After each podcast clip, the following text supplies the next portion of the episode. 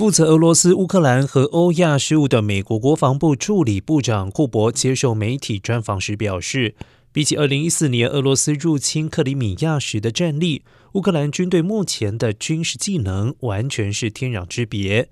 美国自从俄乌战争开打以来，援助上百亿美元的军事经费，以及大批反战车、武器。以及防空系统，先前更是传出美国有意提供爱国者防空飞弹系统。不过，针对此传闻，库伯接受媒体访问时不愿证实，但他强调提供防空系统是美方优先事务。